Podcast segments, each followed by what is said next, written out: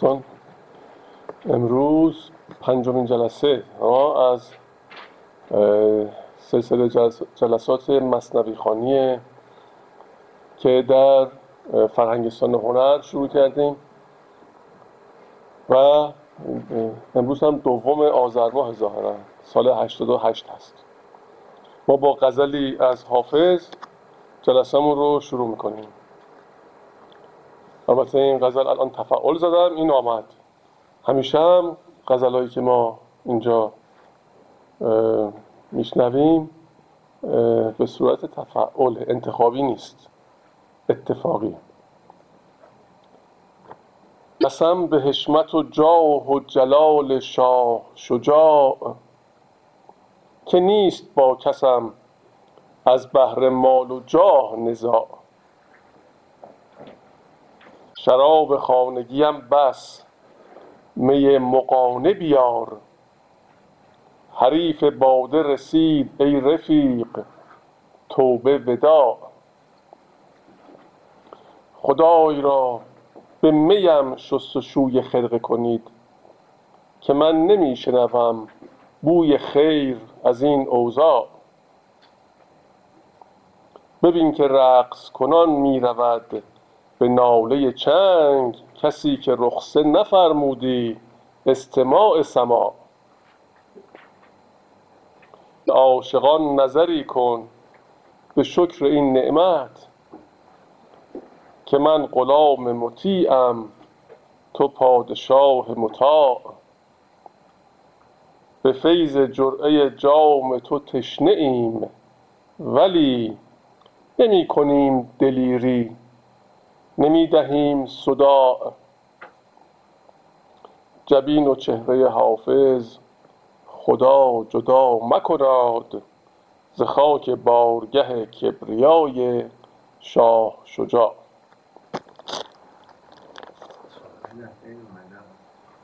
قبلا اومد این این جلسه. بله اینجا برای اولین بار. مثل اینکه شروع کرده.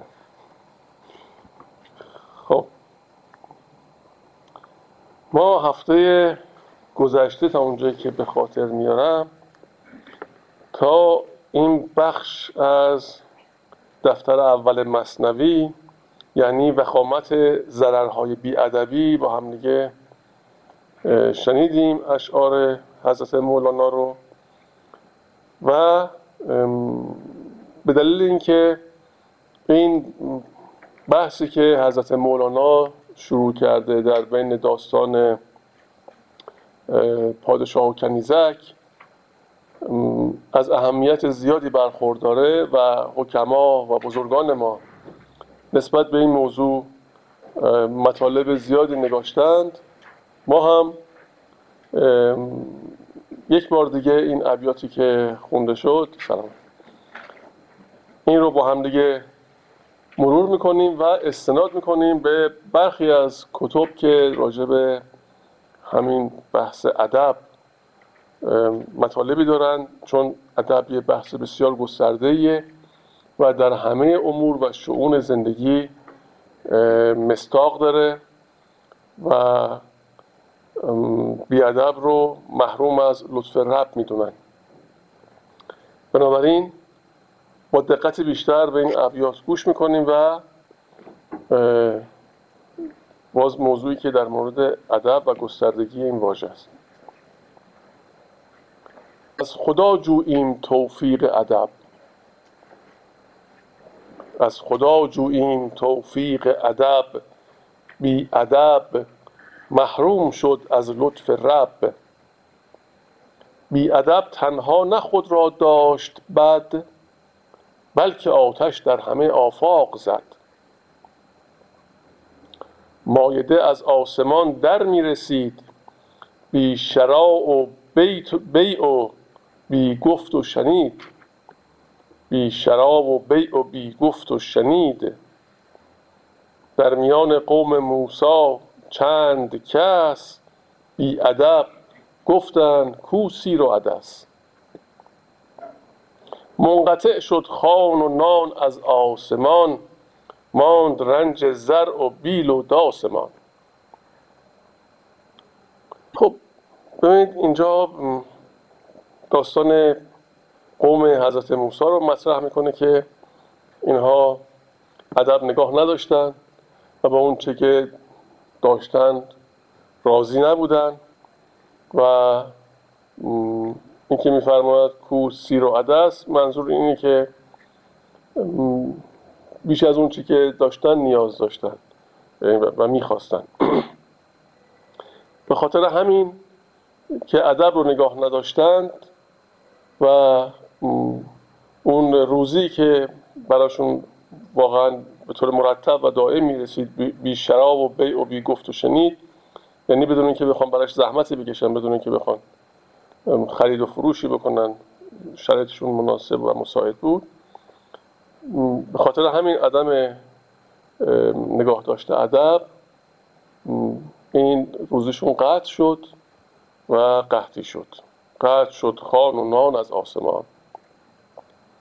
ماند رنج زر و بیل و داسمان باز ایسی چون شفاعت کرد کرد حق خام فرستاد و غنیمت بر طبق. باز به شفاعت حضرت عیسی میفرماید که این در واقع به خاطر در واقع به خاطر اون ادبی که حضرت عیسی نگاه داشت این قضیه منتفی شد. البته این به موضوع قبلی ظاهرا به طور مستقیم مرتبط نیست چون زمان حضرت موسی این زمان حضرت عیسی. باز گستاخان ادب بگذاشتند چون گدایان زله ها برداشتند. لابه کرده ایسی ایشان را که این دایم است و کم نگردد از زمین. بدگمانی کردن و حرس آوری کف باشد نزد خان مهتری.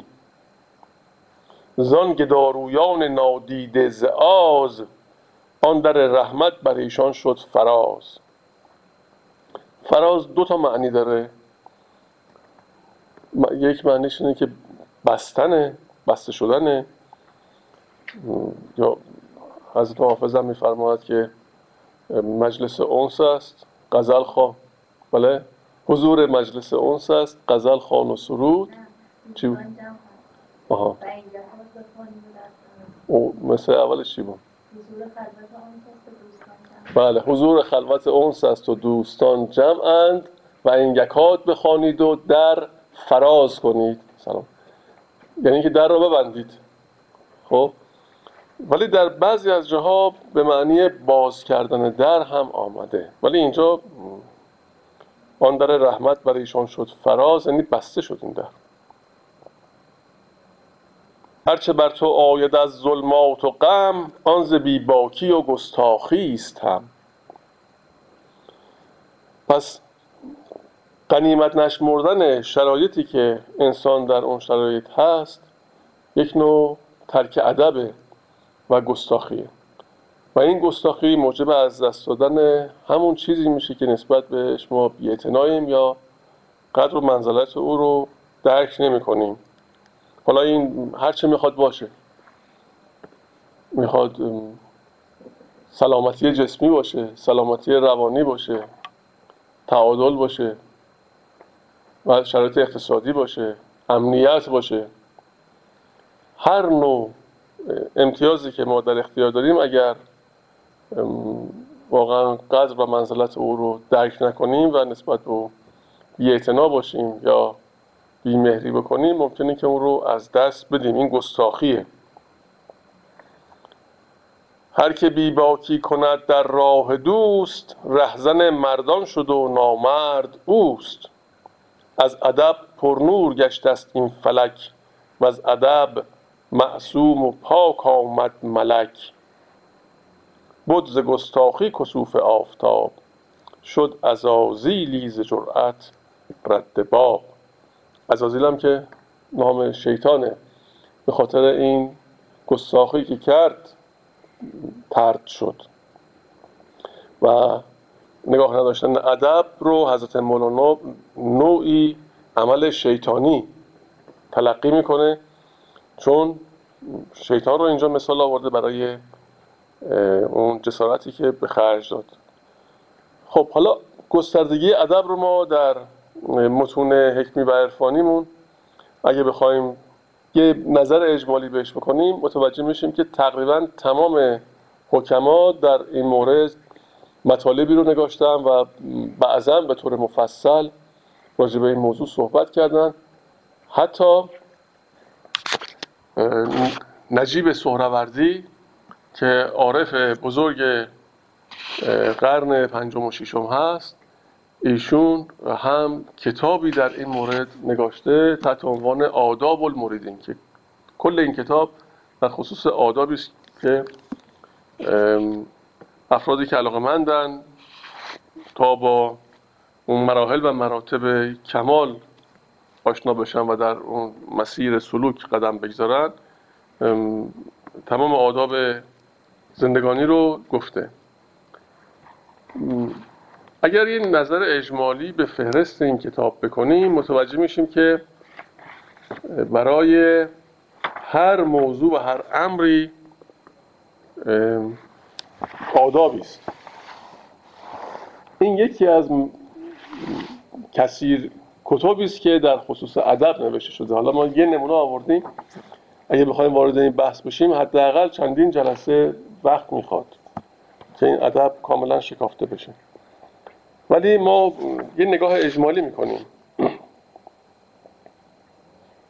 به این کتاب و فهرستش و بخشی از متن این کتاب رو هم سعی می‌کنیم که مطالعه کنیم. خب اینجا میفرماید در آداب سخن گفتن ایشان با یکدیگر. یعنی که انسان ها در یک جامعه به چه نحوی با همدیگه صحبت کنه گفته بکنه و ادب رو نگه دارن. که متاسفانه من امروزه می‌بینم که این ادب در گفتار اصلا رعایت نمیشه. اشتباه نکنیم رعایت ادب در کردار یا گفتار این با تکلف متفاوته ها. انسان می‌تونه خیلی صمیمی باشه خیلی دوستانه باشه ولی ادب رو هم نگه داره. این منافاتی نداره. با صمیمیت و دوستی. حتما نباید خیلی خشک و رسمی و, و اینطور برخورد کنی که اون افرادی که با ما هستن اینها مقید بشن و بهشون سخت بگذاره خب ادب این نیست. ادب اینه که واقعا اون شعنی که انسان داره اون حفظ بشه در گفتار و کردار. حالا ما به متنش نمیریم فقط همین فهرستش رو مطالعه می‌کنیم فعلا. در ادبهای ایشان در حال بدایت در آداب مراعات کردن مرنفس را در ذکر آداب در صحبت دیگران. صحبت دیگران اینجا با گفتن متفاوته با سخن گفتن متفاوته. صحبت یعنی حضور داشتن در پیش دیگران. یعنی معاشرت با دیگران. در ذکر آداب جواره یعنی اندام ها ادب زبان ادب دل ادب دست ادب پای. آداب ایشان در اشرت این که می‌خواد شادی بکنه چگونه است؟ همینجور بی غیر و شرط می‌تونه هر کاری انجام بده تحت عنوان که من می‌خوام خوش باشم و اونم آدابی داره. در ذکر ادب ایشان در سفر در ذکر آداب ایشان در لباس در ذکر آداب ایشان در آکل موقع غذا خوردن در ذکر آداب ایشان در خواب. حالا اینهایی که میگه فکر نکنم که اینا یک تشریفاتیه. مثلا موقع که در ذکر آداب در خصوص مثلا فرض بفرمایید خواب صحبت میشه این از حیث روانی خیلی نقش داره یا در خصوص مثلا غذا خوردن. خب شما فکر کن یه شخصی می‌خواد غذا بخوره مثلا. این شخص فکرش جاهای دیگه است یا داره با کسی دیگه راجع به موضوعی صحبت می‌کنه که بیش از می‌دونم می‌تونم بگم درصد بالایی از این صحبت ها غیبت و صحبت کردن راجع به دیگرانه. یا مطالبی که عموما از حیث روحی یک نوع تشنجی در انسان ایجاد می‌کنه گرفتاری ها بحث ها و اینها. داره غذا می‌خوره. نه به طعم غذا کار داره نه به رنگ غذا کار داره. نه به بویی که از اون میاد نه به شکل ظاهریش و اون زحماتی که شخصی که این رو طبخ کرده توجه می‌کنه.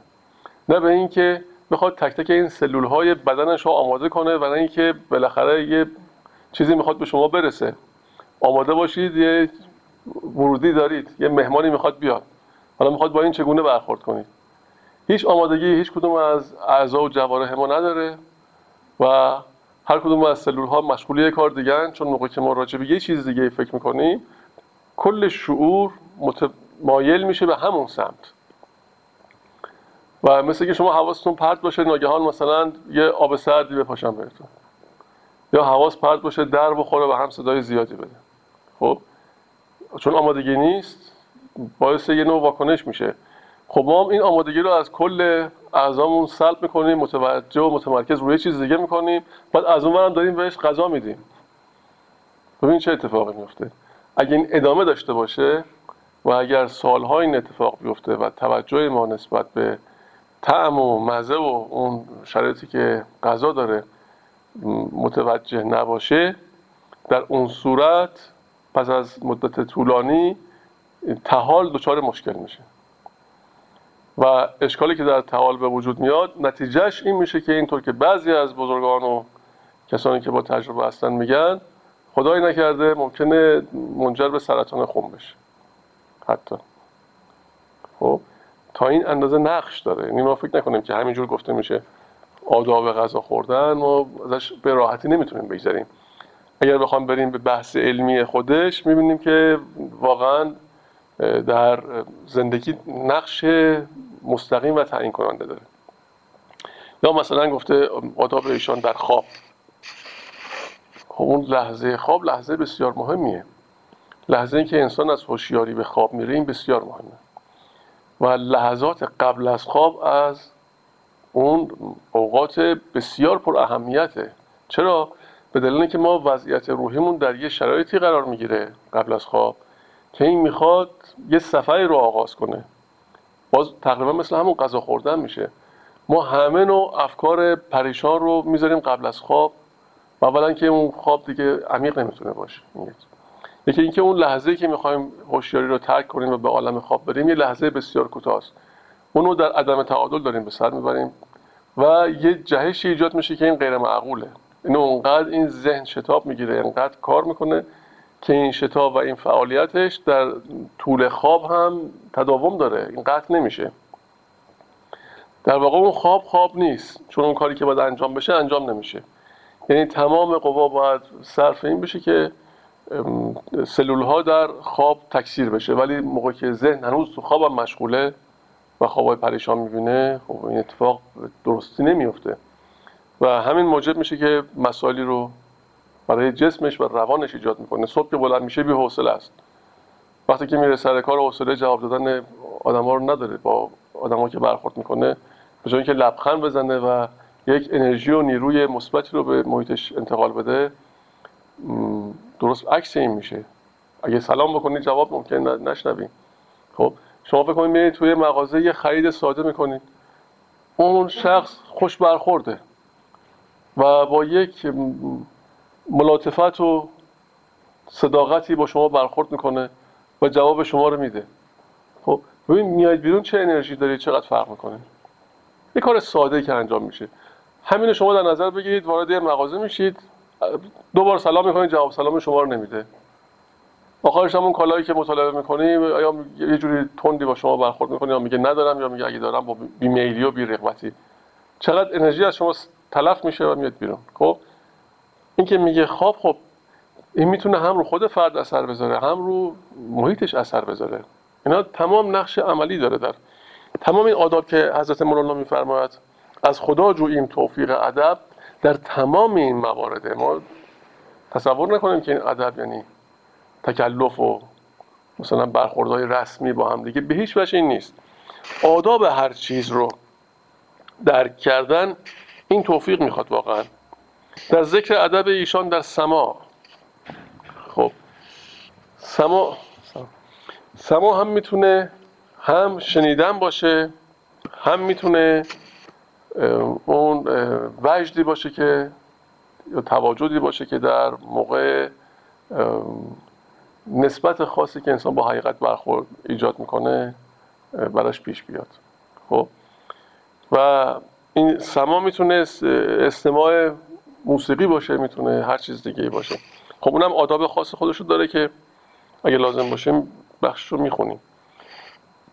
در ذکر آداب ایشان در تزویج در ذکر آداب ایشان در سوال یعنی تقاضا اینجا. در ذکر آداب ایشان در حال رنجوری. در ذکر آداب ایشان در حال مرگ. خب در ذکر آداب ایشان در رنجوری. بالاخره هر کسی براش بیماری پیش میاد. این دیگه چیز نداره که تقریبا تو این دوره که ما هستیم استثناء نداره تقریبا. خب. حالا این رنجوری یا بیماری که پیش آمد واکنش ما نسبت به این درد و رنج چی هست؟ چه نوع واکنشی داریم؟ چگونه میبینیمش؟ چگونه تفسیرش می‌کنیم؟ چگونه بررسیش می‌کنیم؟ آیا طبق عادت باش برخورد می‌کنیم یا نه؟ اصلا میریم به وجه حکمیش. این ذهن می‌تونه به هزار و یک جای متعدد رسوخ کنه فقط برای دردی علمی رنجی چیزی که ولی اینکه سرماخوردگی باشه برای انسان پیش میاد. خب ما دیدیم بعضیا به محض اینکه کوچکترین ناراحتی پیدا می‌کنن بلا فاصله آه و ناله و ناامیدی و دیگه همه رو نگران می‌کنن. اگه مثلا پدری باشه در خانواده مادری باشه و تمام بچه ها و فرزندان و بسته و همه رو نگران می‌کنه که مثلا دندونش درد گرفته یا سرش درد گرفته یا مثلا سرما خورده خب؟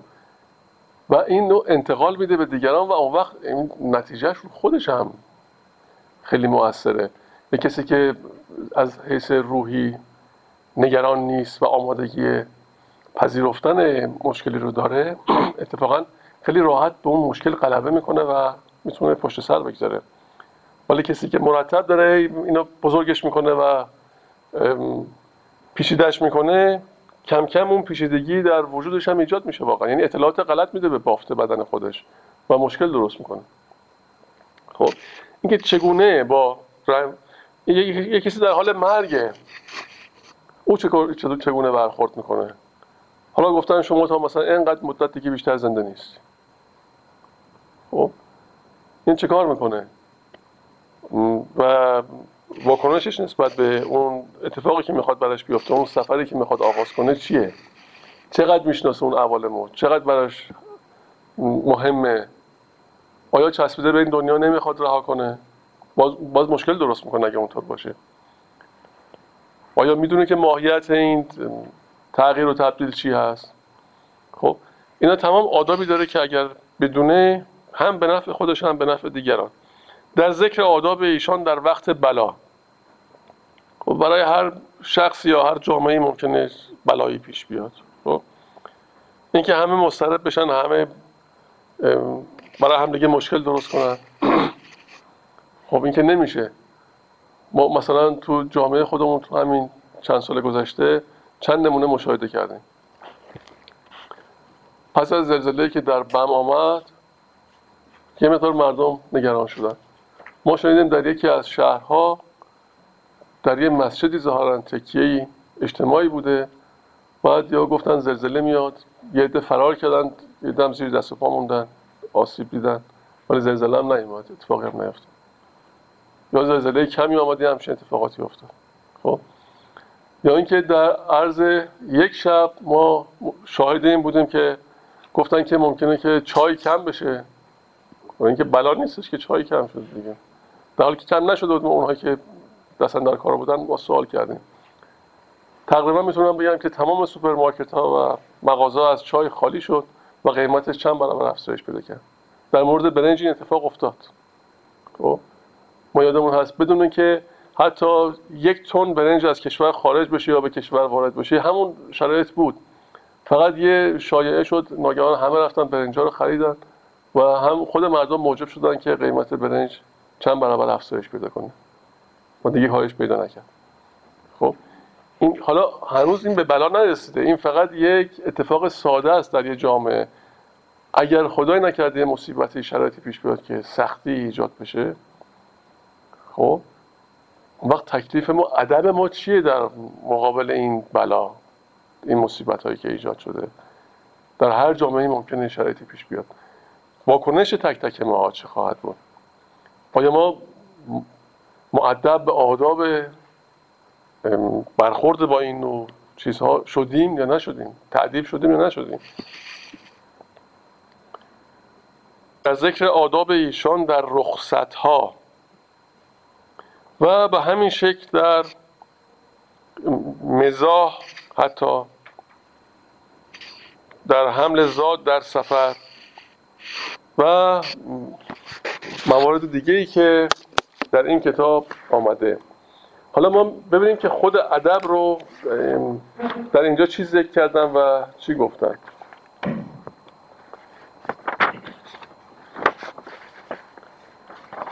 من یک مطلبی رو از کتاب فتوحات مکیه از محیدین ابن عربی در خصوص ادب اینجا آوردم که براتون می‌خونم که ادب رو به چهار قسم تقسیم کرده.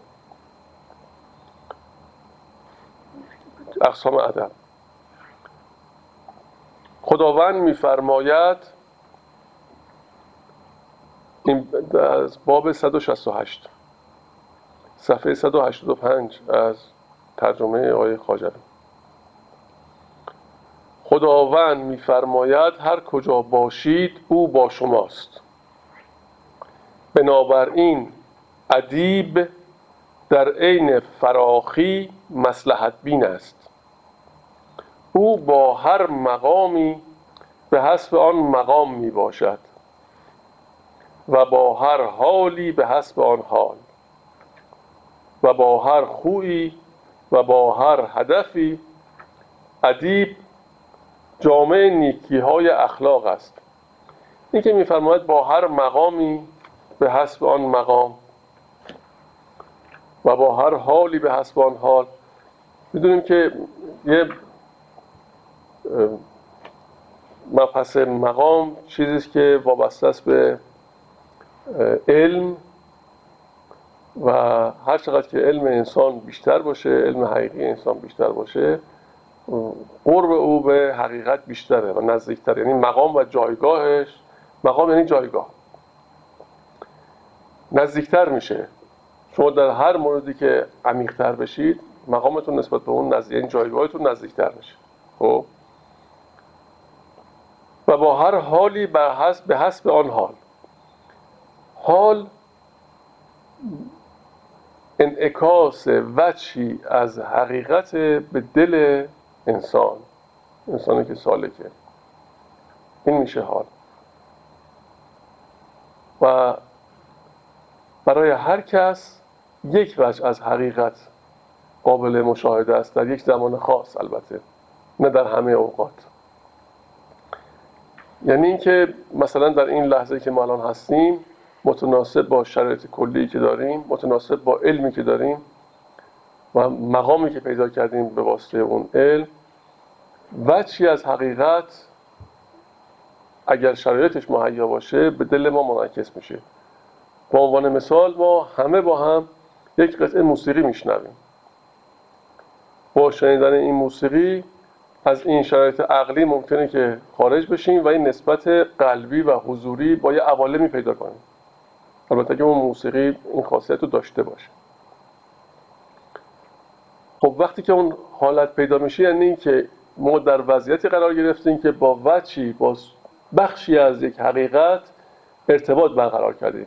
یا انعکاس یک وچی از حقیقت به دل ما موجب شده که یک حالی به ما دست بده.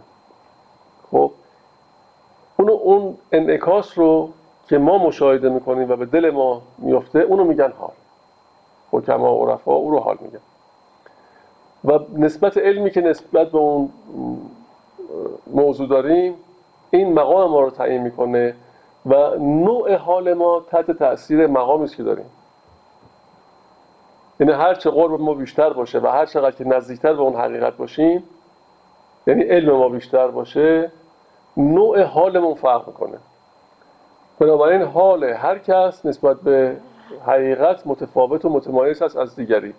به خاطر همینه که واکنش هر کس که تواجد اون فرد باشه وقتی که حال بیان میشه و به نوعی به عمل تبدیل میشه این یعنی وجد.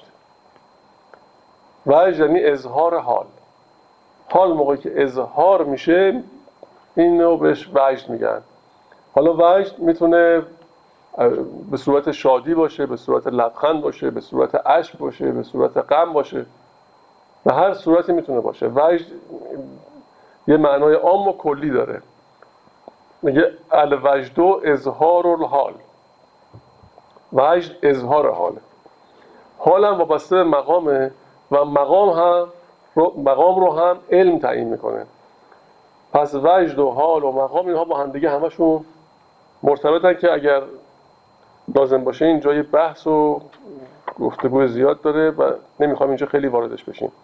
پس اینجا میفرماید او را او با هر مقامی به حسب آن مقام می باشد و با هر حالی به حسب آن حال.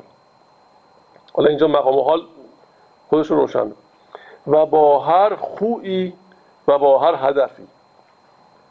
یعنی هر چه باشه اون ادیب اون کسی که بتونه اون شرایط رو درک بکنه. ادیب ادیب جامع نیکی های اخلاق است و دانای به خوهای بد. جامع نیکی های اخلاق است و دانای به خوهای بد. این نکته مهمیه. تا متصف به دانها نشود. یعنی بد رو بشناسه که از اونها احتراز کنه. اینجا نمی‌خواد شخص ساده لوحی باشه که بگن این خوبه بگه باشه. همه چیز رو همون گونه که هست بشناسه. بلکه او جامعه مراتب علوم است. چه پسندیده آنها و چه نکوهیده آنها. یعنی حتی راجع به علوم هم که میفرماید هم پسندیده هم نکوهیده رو میگه. زیرا هیچ چیزی نیست مگر آنکه علم بدان از جهل بدان به نزد خردمند بهتر است. یعنی چه نیکی ها چه پلیدی ها اگه کسی واقعا معدب به آداب حقیقی باشه همه اینها رو می‌شناسه و تسلط پیدا می‌کنه و از این شناخته که داره گزینش می‌کنه اون بخشی که مورد نیازشه. اینطور نیستش که فقط یک جانبه یه چیز در اختیار داشته باشه به سمت همون چیزی که می‌شناسه بره. نه این انتخاب خیلی مهمه. بنابراین ادب جمع کننده تمام خیرات است. دست شما و آن منقسم به چهار قسم است. خب پس محیط ابن عربی به چهار قسم ادب رو تقسیم می‌کنه. بخش اول ادب شریعت بخش دوم ادب خدمت بخش سوم ادب حق بخش چهارم ادب حقیقت. بخش اول ادب شریعت. در آن ادب و آن ادب الهی است که خداوند تعلیمش را به وسیله وحی و الهام عهدهدار شده. و بدان پیامبرش را ادب آموخته. و پیامبرش هم ما را ادب آموخته. رسول خدا فرمود ان الله ادبی فاحسن الادبی خداوند مرا نیکو ادبی آموخت. خب حالا این که میفرماید اینجا تحت عنوان ادب شریعت آورده ولی ادب به طور کلی دو بخشه. که اینجا چهار بخش محیدین ابن عربی تقسیم کرده. دو بخش کلی یکی ادب و درسه یکی ادب و نفسه. ادب و درس اونه که انسان او رو فرا می‌گیره و معدب به اون آداب میشه. یعنی چی؟ یعنی تمام اون چیزهای منفی که در وجودش بوده از طریق حصولی و از طریق اختیاری یا خودش یا محیط از او دور می‌کنه. زشتی ها پلودی ها و نکات منفی رو از, از اون روح دور می‌کنه از این وجود دور می‌کنه. این یک نوع ادبه. چون ادب اضافه کردن نیست ادب کم کردنه. ادب گفتیم از دقاقی میاد. یعنی حذف چیزهای منفی از وجود انسان. خب؟ ادب و درس به این صورت شد که انسان انتخاب می‌کنه یا شرایط محیط معدب به آداب میشه. ادب و نفس خاص عموم مردم نیست ولی ادب و درس رو عموم مردم نیاز دارن. اولیا و پیامبران معدب به ادب و نفس هستن که اینجا تحت عنوان ادب شریعت آورده.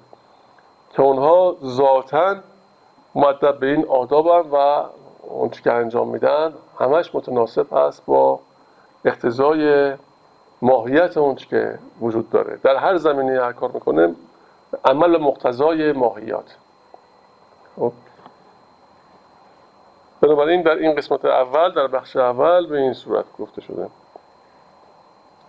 بخش دوم ادب خدمت است و آن معامله ماست با او. در آنچه اختصاص به او غیر معامله با خلقش دارد که اینجا اگر ما بخوایم بگیم میشه به اینطور گفت. ادب خدمت. آن چیزی است که ذات مخدوم اختزا کند.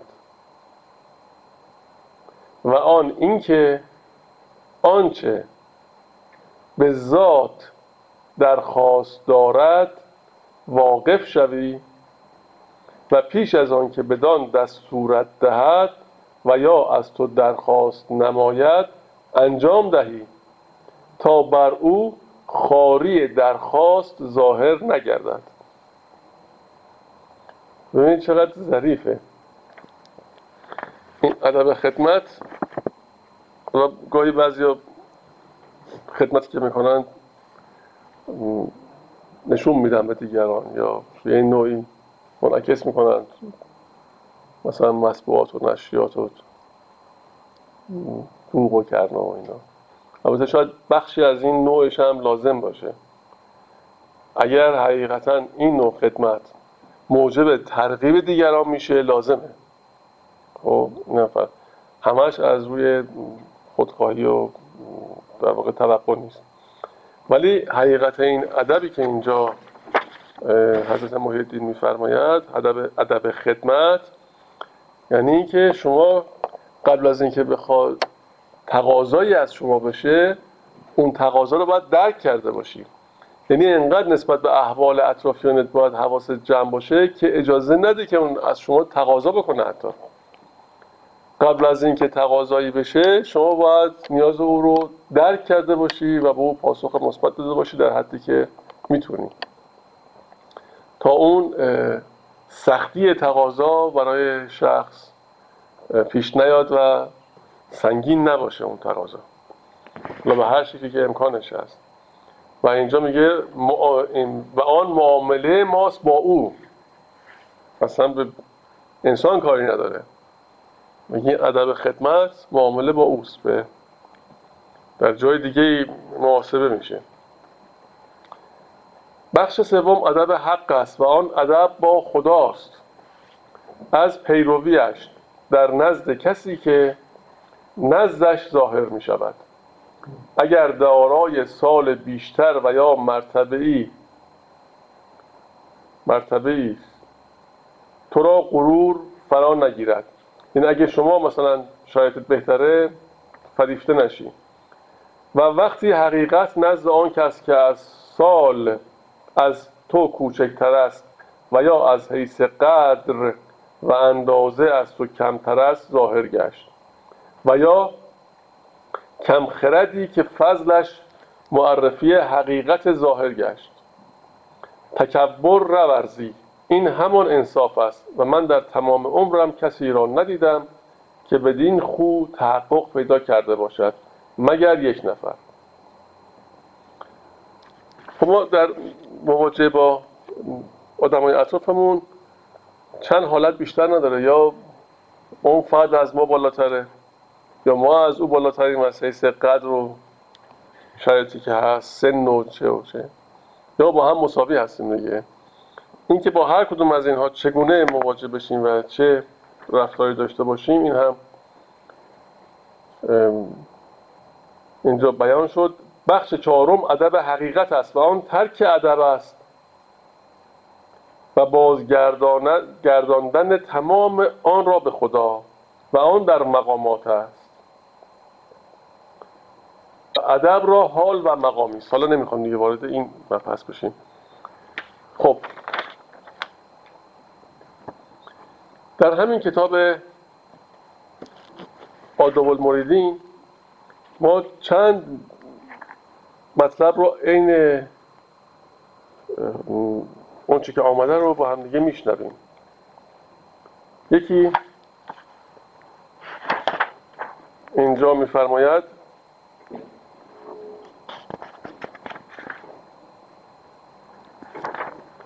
و گفتن آن کس که خود را ادب نکرده است بدان که عیبهای خود را نبیند. و احمقی نفس نداند. خب این یه مورد. در جای دیگه که تمام این کتاب در این خصوصه البته اینطور نیستش که ما فکر کنیم که این نگاه داشته ادب در همه جا و در همه اشکالش جایزه. در این قسمت آمده و حکایت کنن از ابل عباس ابن عطا که پیش یاران خود پای دراز کرد و گفت ترک ادب نزدیک اهل ادب ادب است. و جنید می‌گوید رحمت الله علیه چون دوستی درست گشت شرط های ادب بیفتاد. و در انتهای اینجام که گفته ادب حقیقت و اون ترک ادب است اینجا مال موقعی است که انسان در محضر حق قرار می‌گیره. و اونجا دیگه این آداب ساقط میشه. مثالی هست میگن اندل احباب تسقط الاداب پس این آداب که گفته میشه باز هم رعایتش شرایطی داره که خدا اون هم ادب ویژه می‌خواد. اینکه اصلا مقید یا معدب به اون آداب باشه و ترک بکنه اون آداب رو. در کجا ترک بکنه و به چه صورت؟ این هم نکته است که حالا نمی‌خوایم واردش بشیم ولی نکته ظریفی است. جانم. در حضور حق منظور در عبادت یا نه؟ در اون مرحله اون در مراتبی است که اون فرد به اون مراتب رسیده به اون درجات رسیده. یعنی اینجا گفته بود در مرتبه قربه. و میگه و اون از و اون از مقامات است. یعنی مقام قربه. موقع که شخص به اونجا دست پیدا می‌کنه دیگه مثلا همه چیز عوض میشه. نسبت حرف پایانی که میگه سی سال عبادت کردم چون خوبی نکردم اجاب بین من خدا ذکر بود اون به معنی خود رسیده بودن دیگه اون آداب گذاشته بله اون دیگه وقتی که می‌رسه دیگه اون آداب ساقط میشه نرسیده بود انجام داده بود ذکر رو. اون لحظه که رسید بعد سی سال این بود که دیگه ذکر دیگه دیگه چون موقع که اتصال داره دیگه نیاز نیست. شما موقع که میرید در خانه خدا کدوم سمتی نماز می‌خونید؟ اونجایی اون توی دیگه. خب وقتی اونجا خود اون محل قرار گرفت اون وسط هستی دیگه. جهت دیگه نداره. یعنی موقعی که این اتصال برقرار شد خیلی چیزا این درکش برای هر کسی مقدور نیست. و هر کسی نمی‌تونه متوهم بشه به اینکه من رسیدم بنابراین نیاز به کدوم از این چیزا ندارم. درجاتی است که به این سادگی نمیشه به اونها رسید. دارم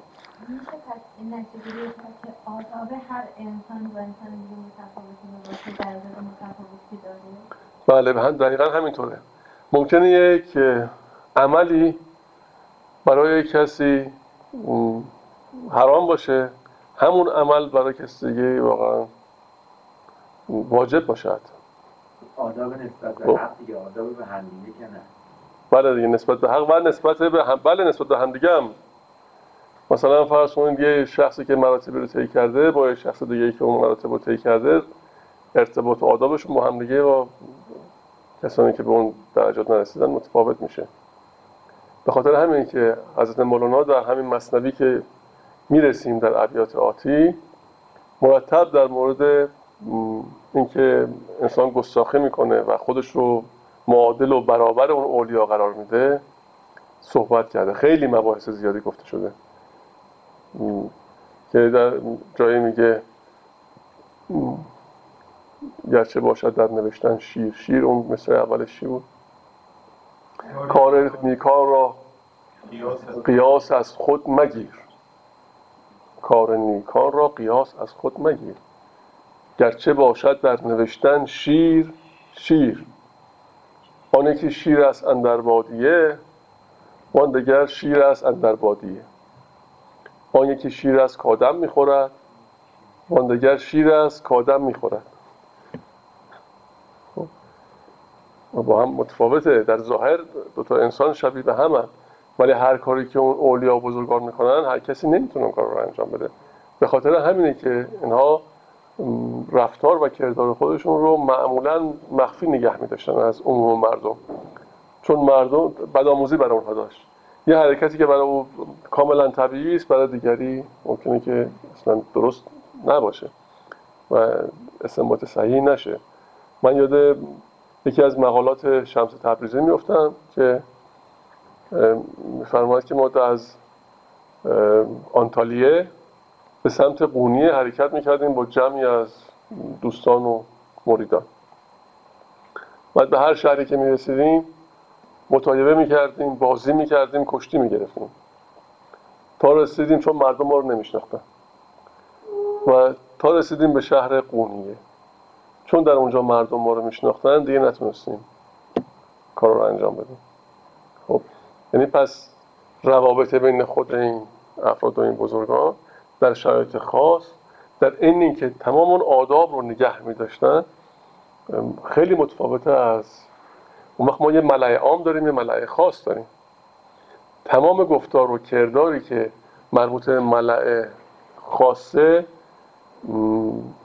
نمی‌تونه در ملعه عام مطرح بشه. ما یه جمع دوستان میشینیم با همدیگه راجع به موضوعی صحبت می‌کنیم مال ملعه خاص. خب؟ حالا همون رو یکی برداره چاپ بکنه یکی برداره منتشر بکنه.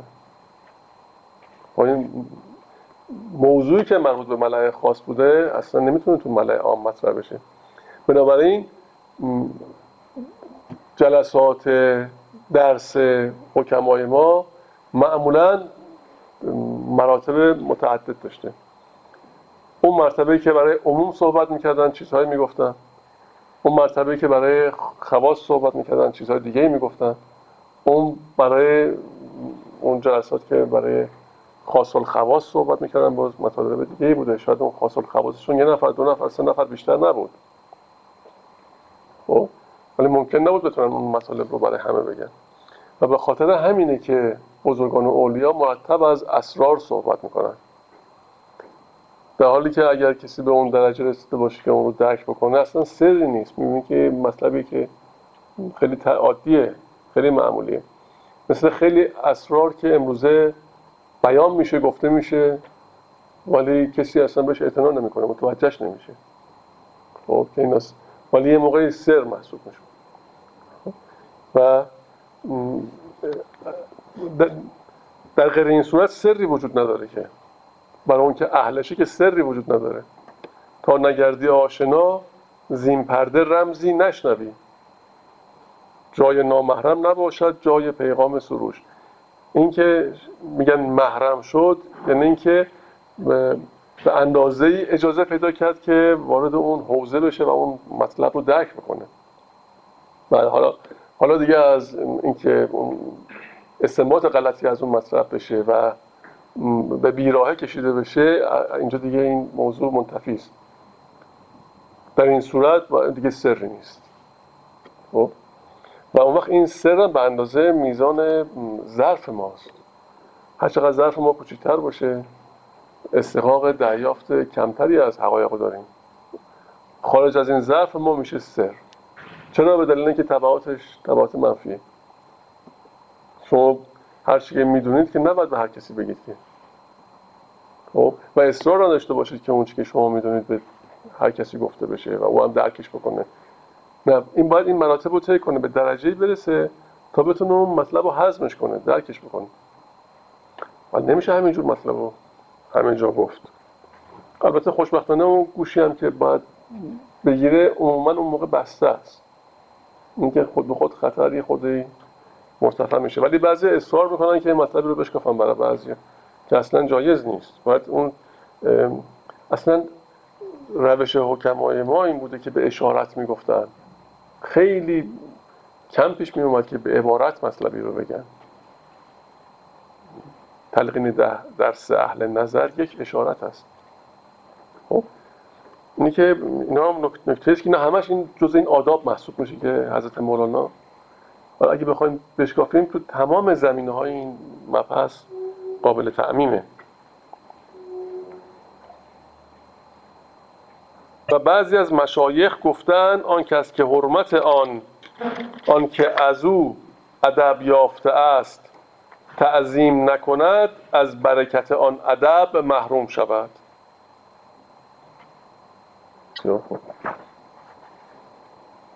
آن کس که حرمت آن که از او ادب یافته است تعظیم نکند از برکت آن ادب محروم شود. و در جای دیگه باز این متون رو ما هر چقدر که دنبال می‌کنیم این نصرش جالبه. یعنی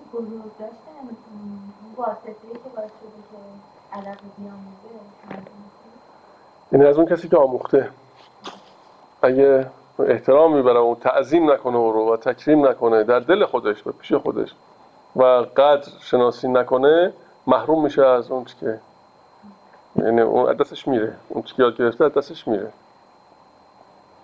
و اما ادب دل نگاه داشتن احوال نیک پسندیده بود و دور کردن خاطرهای بد ناپسندیده خب باز اینا ببینید واقعا جای بحث و گفتگو داره. ولی در نهایت چکیده تمام این مطالبی که در خصوص ادب گفته شد در این صفحه از این کتاب آمده و من در جاهایی باز این رو نقل کردم. امروز هم اینجا باز با هم میشنویم چون خیلی مهمه. از صفحه هفتاد این کتاب اینطور گفته شده. و گفتن همه تصوف ادب است. هر وقتی را ادب است. و هر حالی را ادب است. و هر مقامی را ادب است. هر که ملازم ادب شود به جای مردان برسد.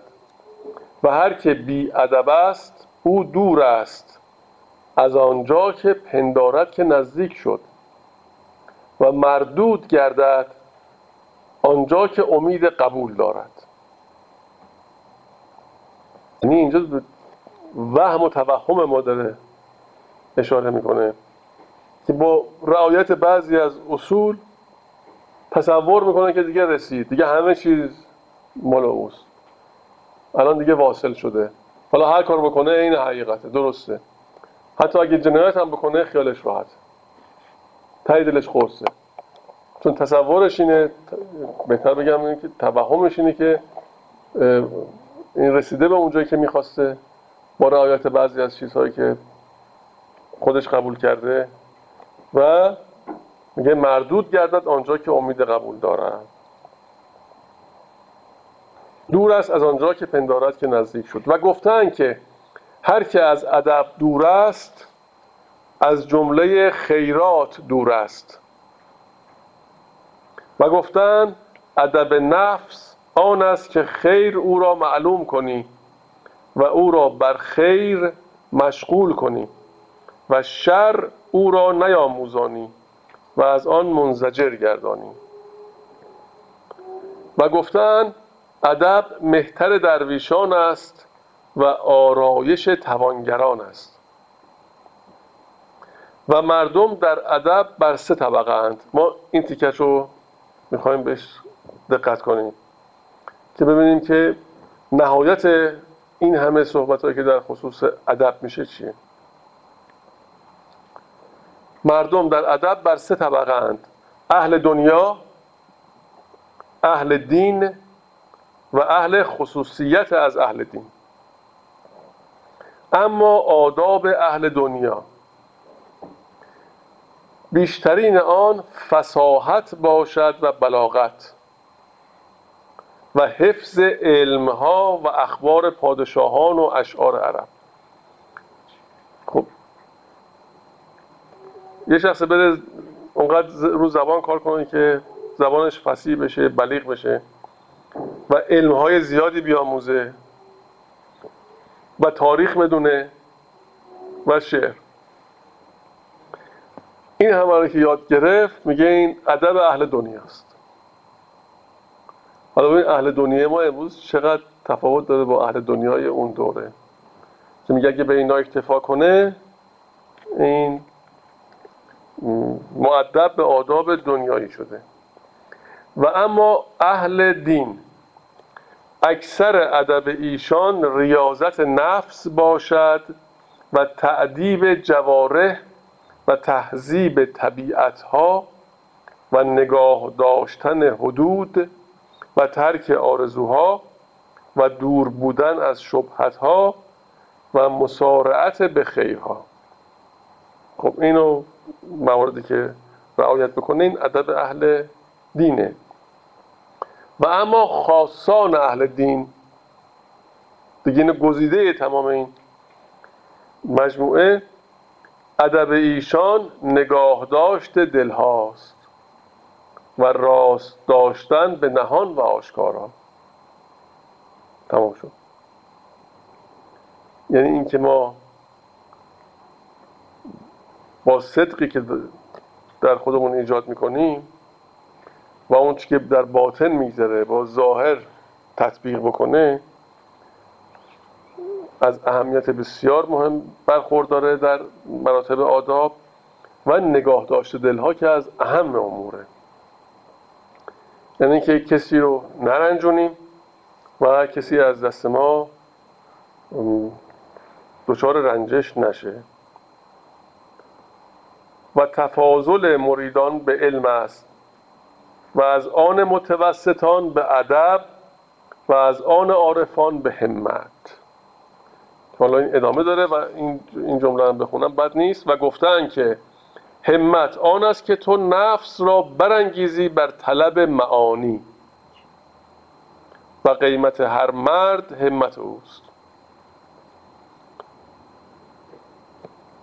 و اگر واقعا انگیزه انسان برای درک معانی و طلب معانی باشه اون خب این مراتب ادب رو ما اینجا به طور اجمال بررسی کردیم و این بحث ادب که حضرت مولانا این فرموده است شنیدیم. حالا ادامه داستان.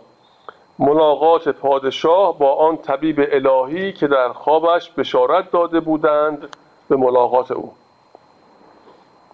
یادتون هستی که داستان رو. دست بکشاد و کنارانش گرفت. همچو عشق اندر دل و جانش گرفت.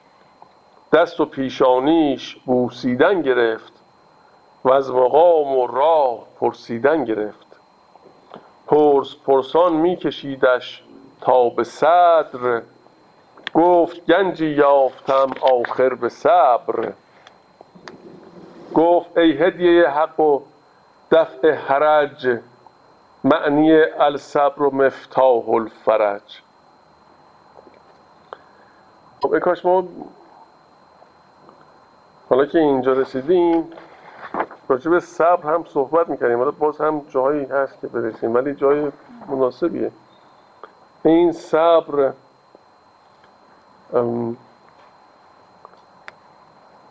از عجایبه. حضرت مولانا در جای دیگه میفرماید صد هزاران کیمیا حق آفرید کیمیایی همچو صبر آدم ندید. خب؟ صبر کیمیای بزرگی و نشان دهنده علم انسانه. هر کس که صبورتره عالمتره. هر کس که صبورتره مقامش نزدیکتره. این قرب مقام داره. و هر کس که صبورتره درکش از حقیقت اون که نسبت بهش صبر داره بیشتره. و اشراف زیاد داره به موضوع که نسبت بهش صبر پیدا می‌کنه. حالا این صبر در هر موردی که باشه. فرق نمی‌کنه. مسائل فردی باشه یا مسائل اجتماعی.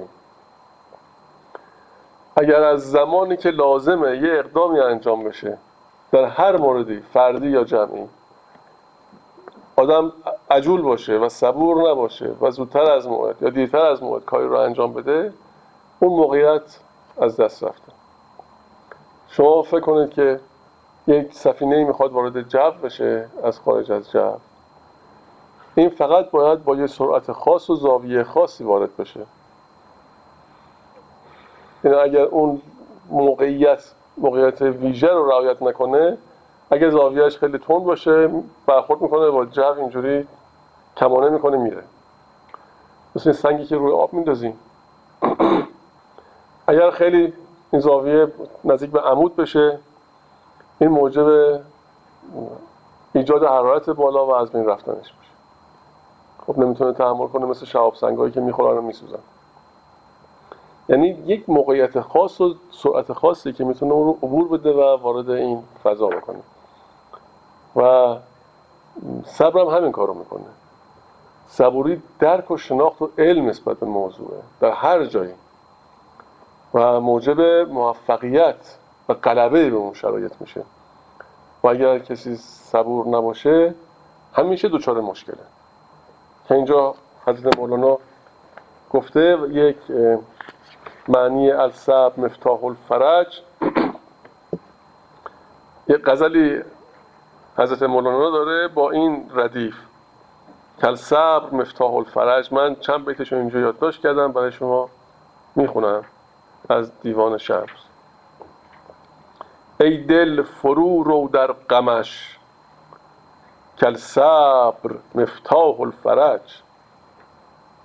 ای دل فرو رو در غمش کل صبر مفتاح الفرج. تا رو نماید مرهمش. کل صبر مفتاح الفرج. چندان فرو خور آن دهان تا پیشت آید ناگهان.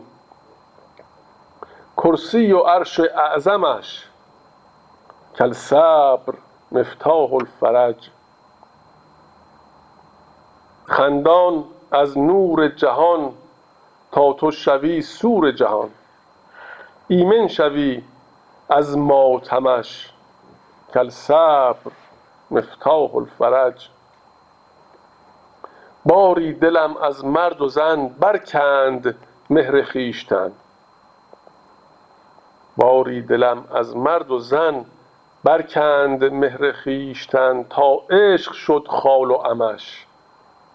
کل صبر مفتاح الفرج. گر سینه آینه کنی بی کبر و بی کینه کنی در وی ببینی هر دمش کل صبر مفتاح الفرج. اقبال خیش آید تو را دولت به پیش آید تو را فرخ شوی از مقدمش کل صبر مفتاح الفرج.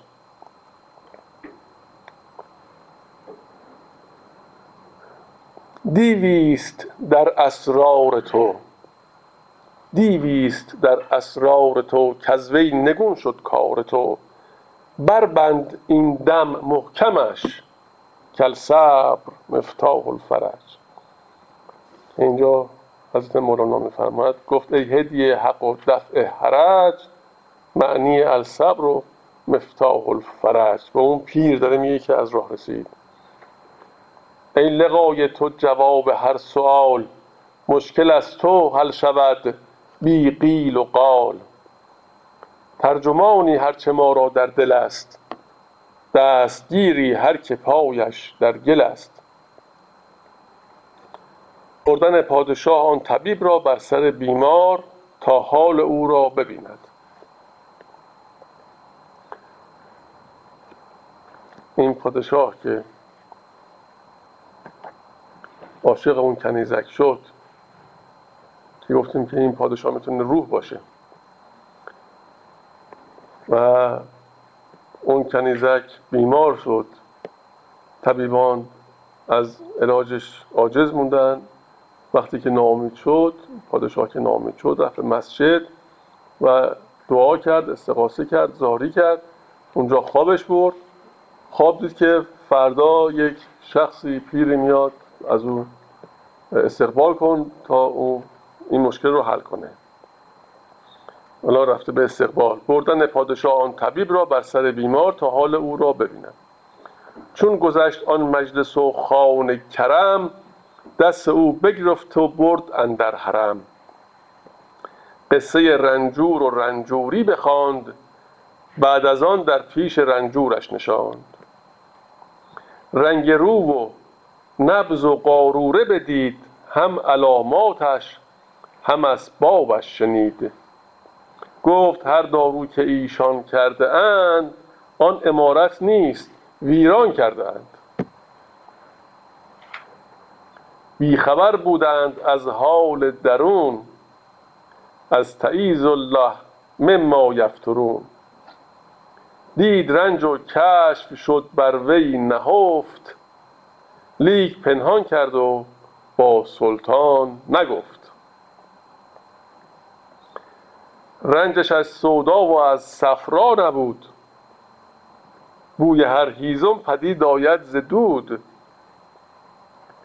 دید از زاریش کو زار دل است. تن خوش است و او گرفتار دل است. تن خوش است و او گرفتار دل است. عاشقی پیداست از زاری دل. نیست بیماری چو بیماری دل. علت عاشق ز علتها جداست. عشق اسطرلاب اسرار خداست. عاشقی گر زین سر و گر زان سر است عاقبت ما را بدان سر رهبر است.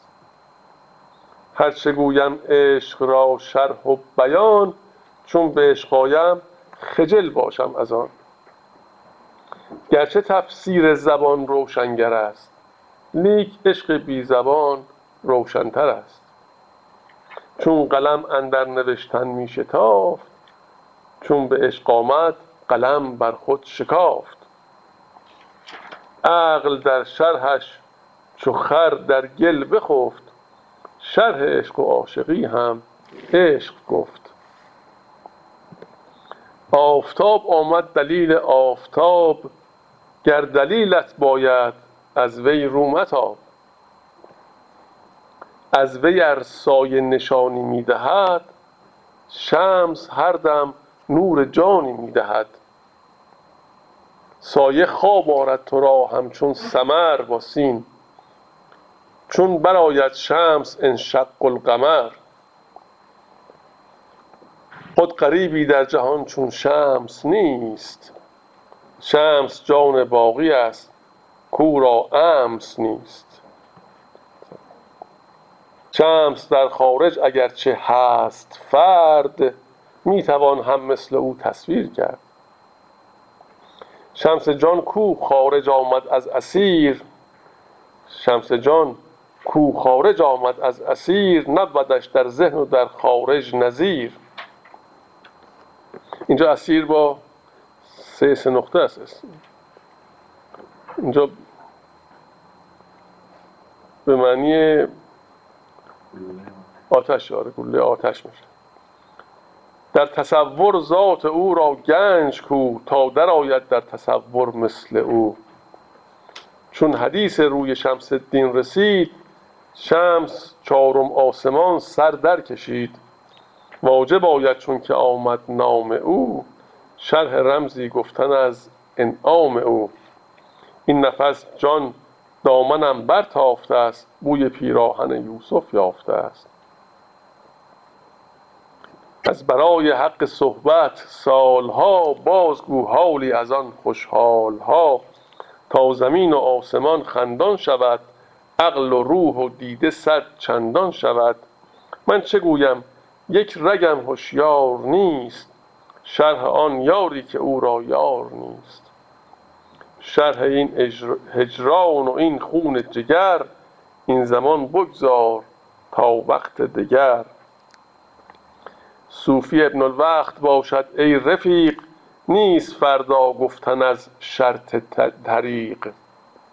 صوفی ابن الوقت باشد ای رفیق نیست فردا گفتن از شرط طریق.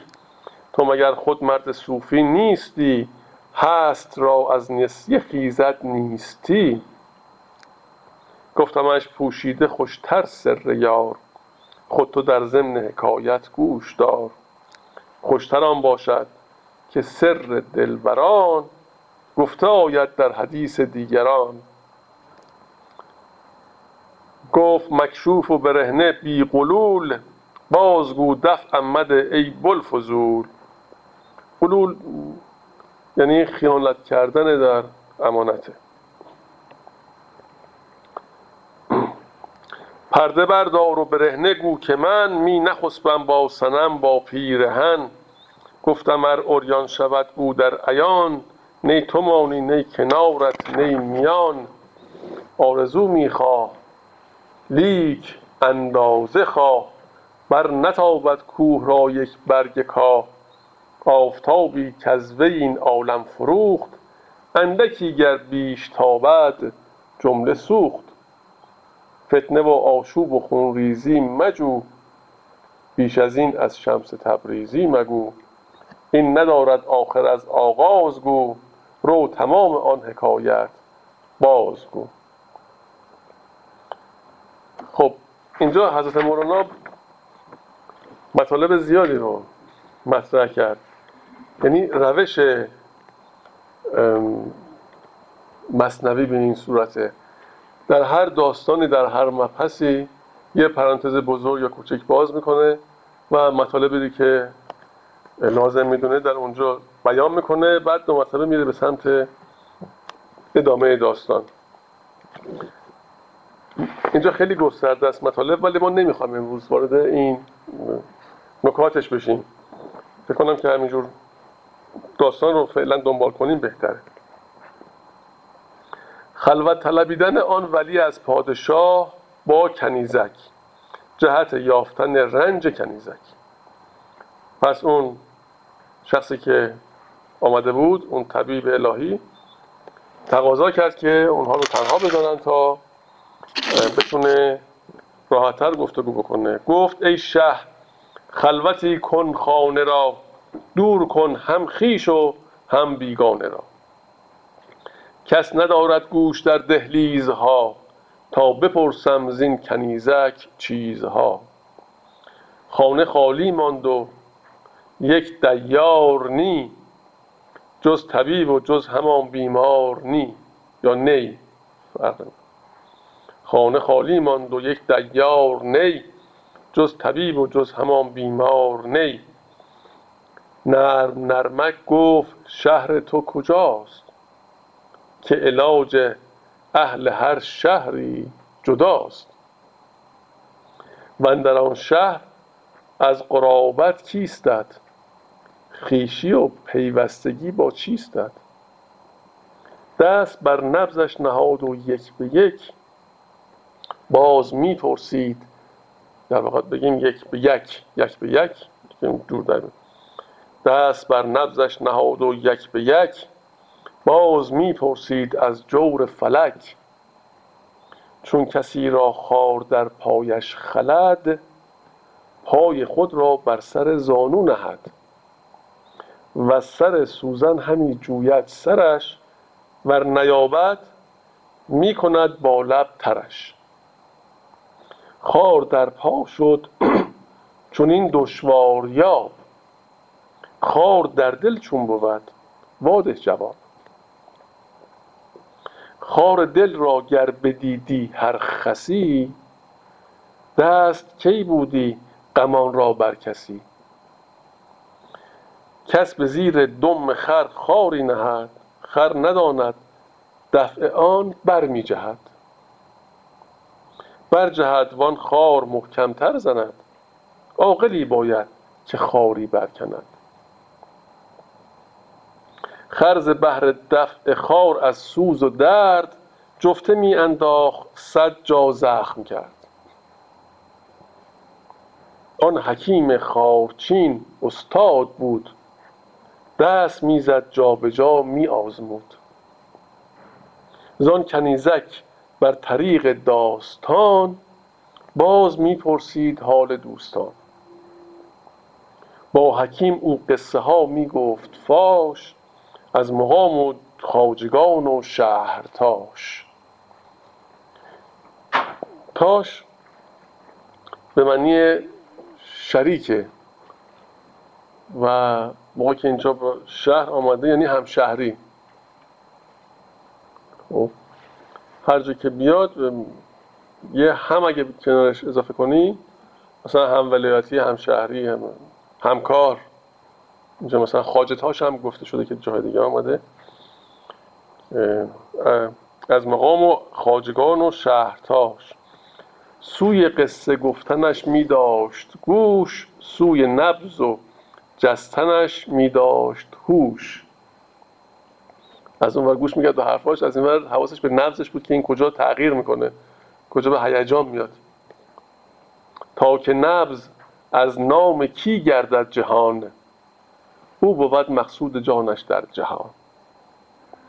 دوستان شهر دوستان شهر او را برشمرد بعد از آن شهری دیگر را نام برد. گفت چون بیرون شدی از شهر خیش در کدامین شهر بودستی تو بیش؟ نام شهری گفت و زان هم درگذشت.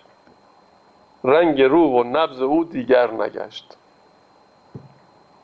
خاجگان و شهرها را یک به یک باز گفت از جای و از نان و نمک.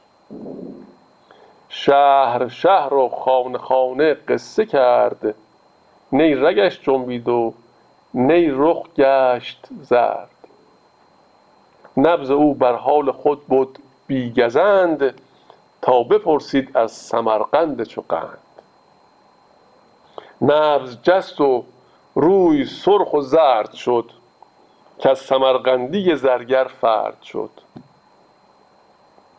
چون ز آن حکیم این راز یافت اصل آن درد و بلا را باز یافت. گفت کوی او کدام است و گذر؟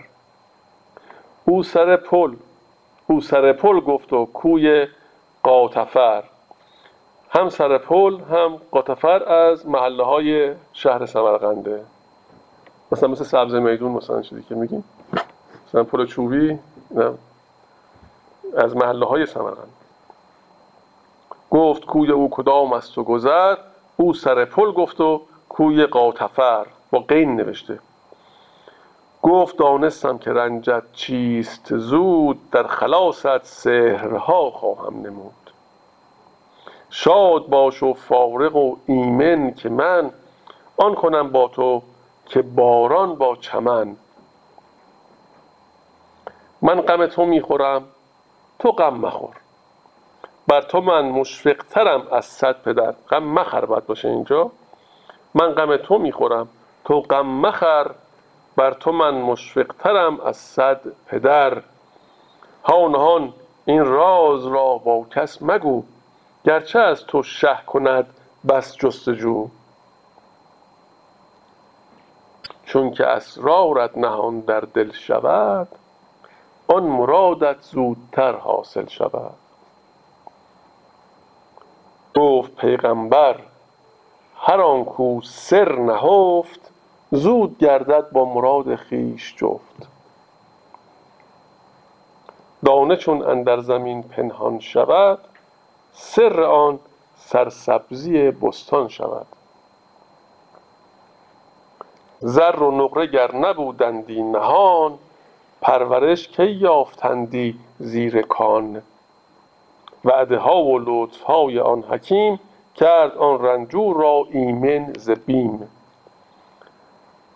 خب اینقدر حضرت مولانا اینها رو زیبا و گویا و با لطافت گفته که انسان حیفش میاد قطع کنه و بخواد بینش نکته ای بگه. ولی اینجا چاره نیست که این قسمت رو هم بهش بیشتر توجه کنیم. چون که اسرارت نهان در دل شود آن مرادت زودتر حاصل شود. گفت پیغمبر هر آن کو سر نهفت زود گردد با مراد خیش جفت. خب ما خودمون شنیدیم و گاهی هم میگیم که فلان مطلب فلان چیزی که در درونم هست فلان چیزی که درک کردم. آیا نمی‌دونم بگم اگه بگم ممکنه مثلا باطل بشه یا مثلا تاثیرش از بین بره یا انجام نشه. مثل اینکه یک رمز و رازی در این گفتن سر و راز هست. چون ما هر چیزی که میاندیشیم این امواج رو تولید می‌کنه و خب این امواج به همه جا میره. وقتی به زبون میاریم یه امواج دیگه ای تولید میشه باز. ولی اینکه همون موضوع رو می‌خوایم بگیم نوع موجش انگار فرق داره.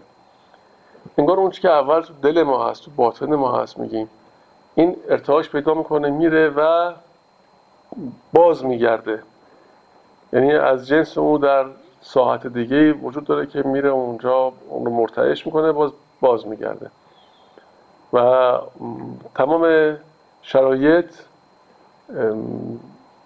به طوری رقم می‌خوره که انگار اون ام می‌خواد محقق بشه. ولی موقعی که به زبون میاریم یا انتظار می‌کشیم یا به نوعی اون امواج لطیف اولیه رو که منتشر کردیم با یه موج دیگه یا امواج دیگه دخالت میدیم انگار اونا دیگه درست بر نمیگرده. یا نصف نیمه بر میگرده یا درست بر نمیگرده. یه اتفاق اینجوری انگار میفته. و این چیزیست که حضرت مولانا میگه و از قول حضرت پیغمبر هم میگه که اگر کسی بتونه اسراری رو در دل خودش نگه داره به اون چی که می‌خواد زودتر دست پیدا می‌کنه و اون محقق میشه. البته باز اینجا استثنایی هم هست. اینکه میگه سر رو نگید شاید مرادش این نیست که به هر کسی نگید. میشه به خواص گفت. اونهایی که محرم سر هستن شاید بتونن اونها اون رو درک بکنن و چون موقعی که شما بیان می‌کنید صرف بیان شما نیستش که این ارتعاشات جدید رو ایجاد می‌کنه بلکه ذهن اون طرفی که این رو شنیده او هم داره ارتعاشاتی درست می‌کنه و اینا با هم دیگه تداخل ایجاد می‌کنه. مثل تداخل موجی که این روزا زیاد ایجاد شده تو شهر ذهن آدم هم همینطوره. تداخل ایجاد می‌کنه و گاهی ممکنه که موجب بشه اون چی که در ذهنمون هست بهش نرسیم یا تحقق پیدا نکنه. وعده ها و لطف های آن حکیم کرد آن رنجور را ایمن زبیم. وعده ها باشد حقیقی دلپذیر وعده ها باشد مجازی تاسه گیر. تاسه یه واژه است. به معنی استراب و بیقراری. و ملال و غم و اندوه هم آمده ولی استراب و بیقراری وعده ها باشد مجازی تاسه گیر. یعنی موجب استراب میشه. باز اینجا حالا باز برمیگرده به این وعده ای که وعده ها و لطف های آن حکیم اینجا دقت کنید اون حکیم الهیه کرد آن رنجور را ایمن ز بیم. از چه بیمی؟ از اینکه اون حقیقت که در دلش هست رو بخواد به زبون بیاره. برای کی؟ برای این حکیم. ولی اگر برای کسان دیگه بگه اون چی که باید تحقق پیدا کنه تحقق پیدا نمی‌کنه. بنابراین میشه اون بخش از اون اسرار رو به اون حکیمی که خودش وعده های حقیقی میده و با حقیقت اونسی داره بیان بشه. ولی اون که مجازیه نه موجب اندوه و استراب و مشکل میشه. وعده اهل کرم گنج روان وعده نااهل شد رنج روان.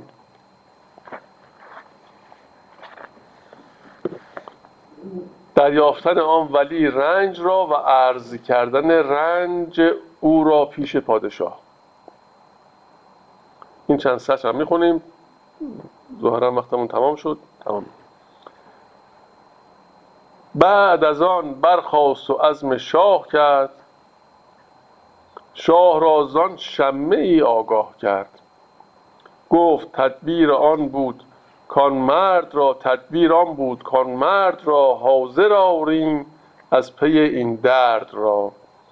مرد زرگر را بخوان زان شهر دور با زر و خلعت بده او را غرور. پس پیشنهاد این حکیم این بود که فهمید که این کنیزک دل در گرو شخصی داره که این شخص زرگری است در محله در شهر سمرقند. و از پادشاه تقاضا کرد که با زر و پول و خلعتی که برای او میفرستی و به او وعده میدی اون زرگر رو از شهر خودش به اینجا بیار تا مشکل رو حل کنیم. فرستادن شاه رسولان به سمرقند به آوردن زرگر. ما فکر می‌کنم که وقتمون چون تمام شده این بخش داستان که اونهایی که شنیدن و خوندن رو می‌دونن چه اتفاقاتی میفته اونهایی که در جریان نیستن در مجموع خیلی آموزنده و مهیجه. در این حال بسیار آموزنده است که اینکه این زرگر که اصلا تطمیم میشه به خاطر همون زر و چه اتفاقی براش میفته چه نکاتی بعد آیا اون کنیزک مداوا میشه؟ نمیشه؟ پادشاه چگونه قبول می‌کنه؟ این زرگر بیاد او اینا نکاتی که انشالله جلسه آینده به اون می‌پردازیم. شب بخیر خسته نباشید.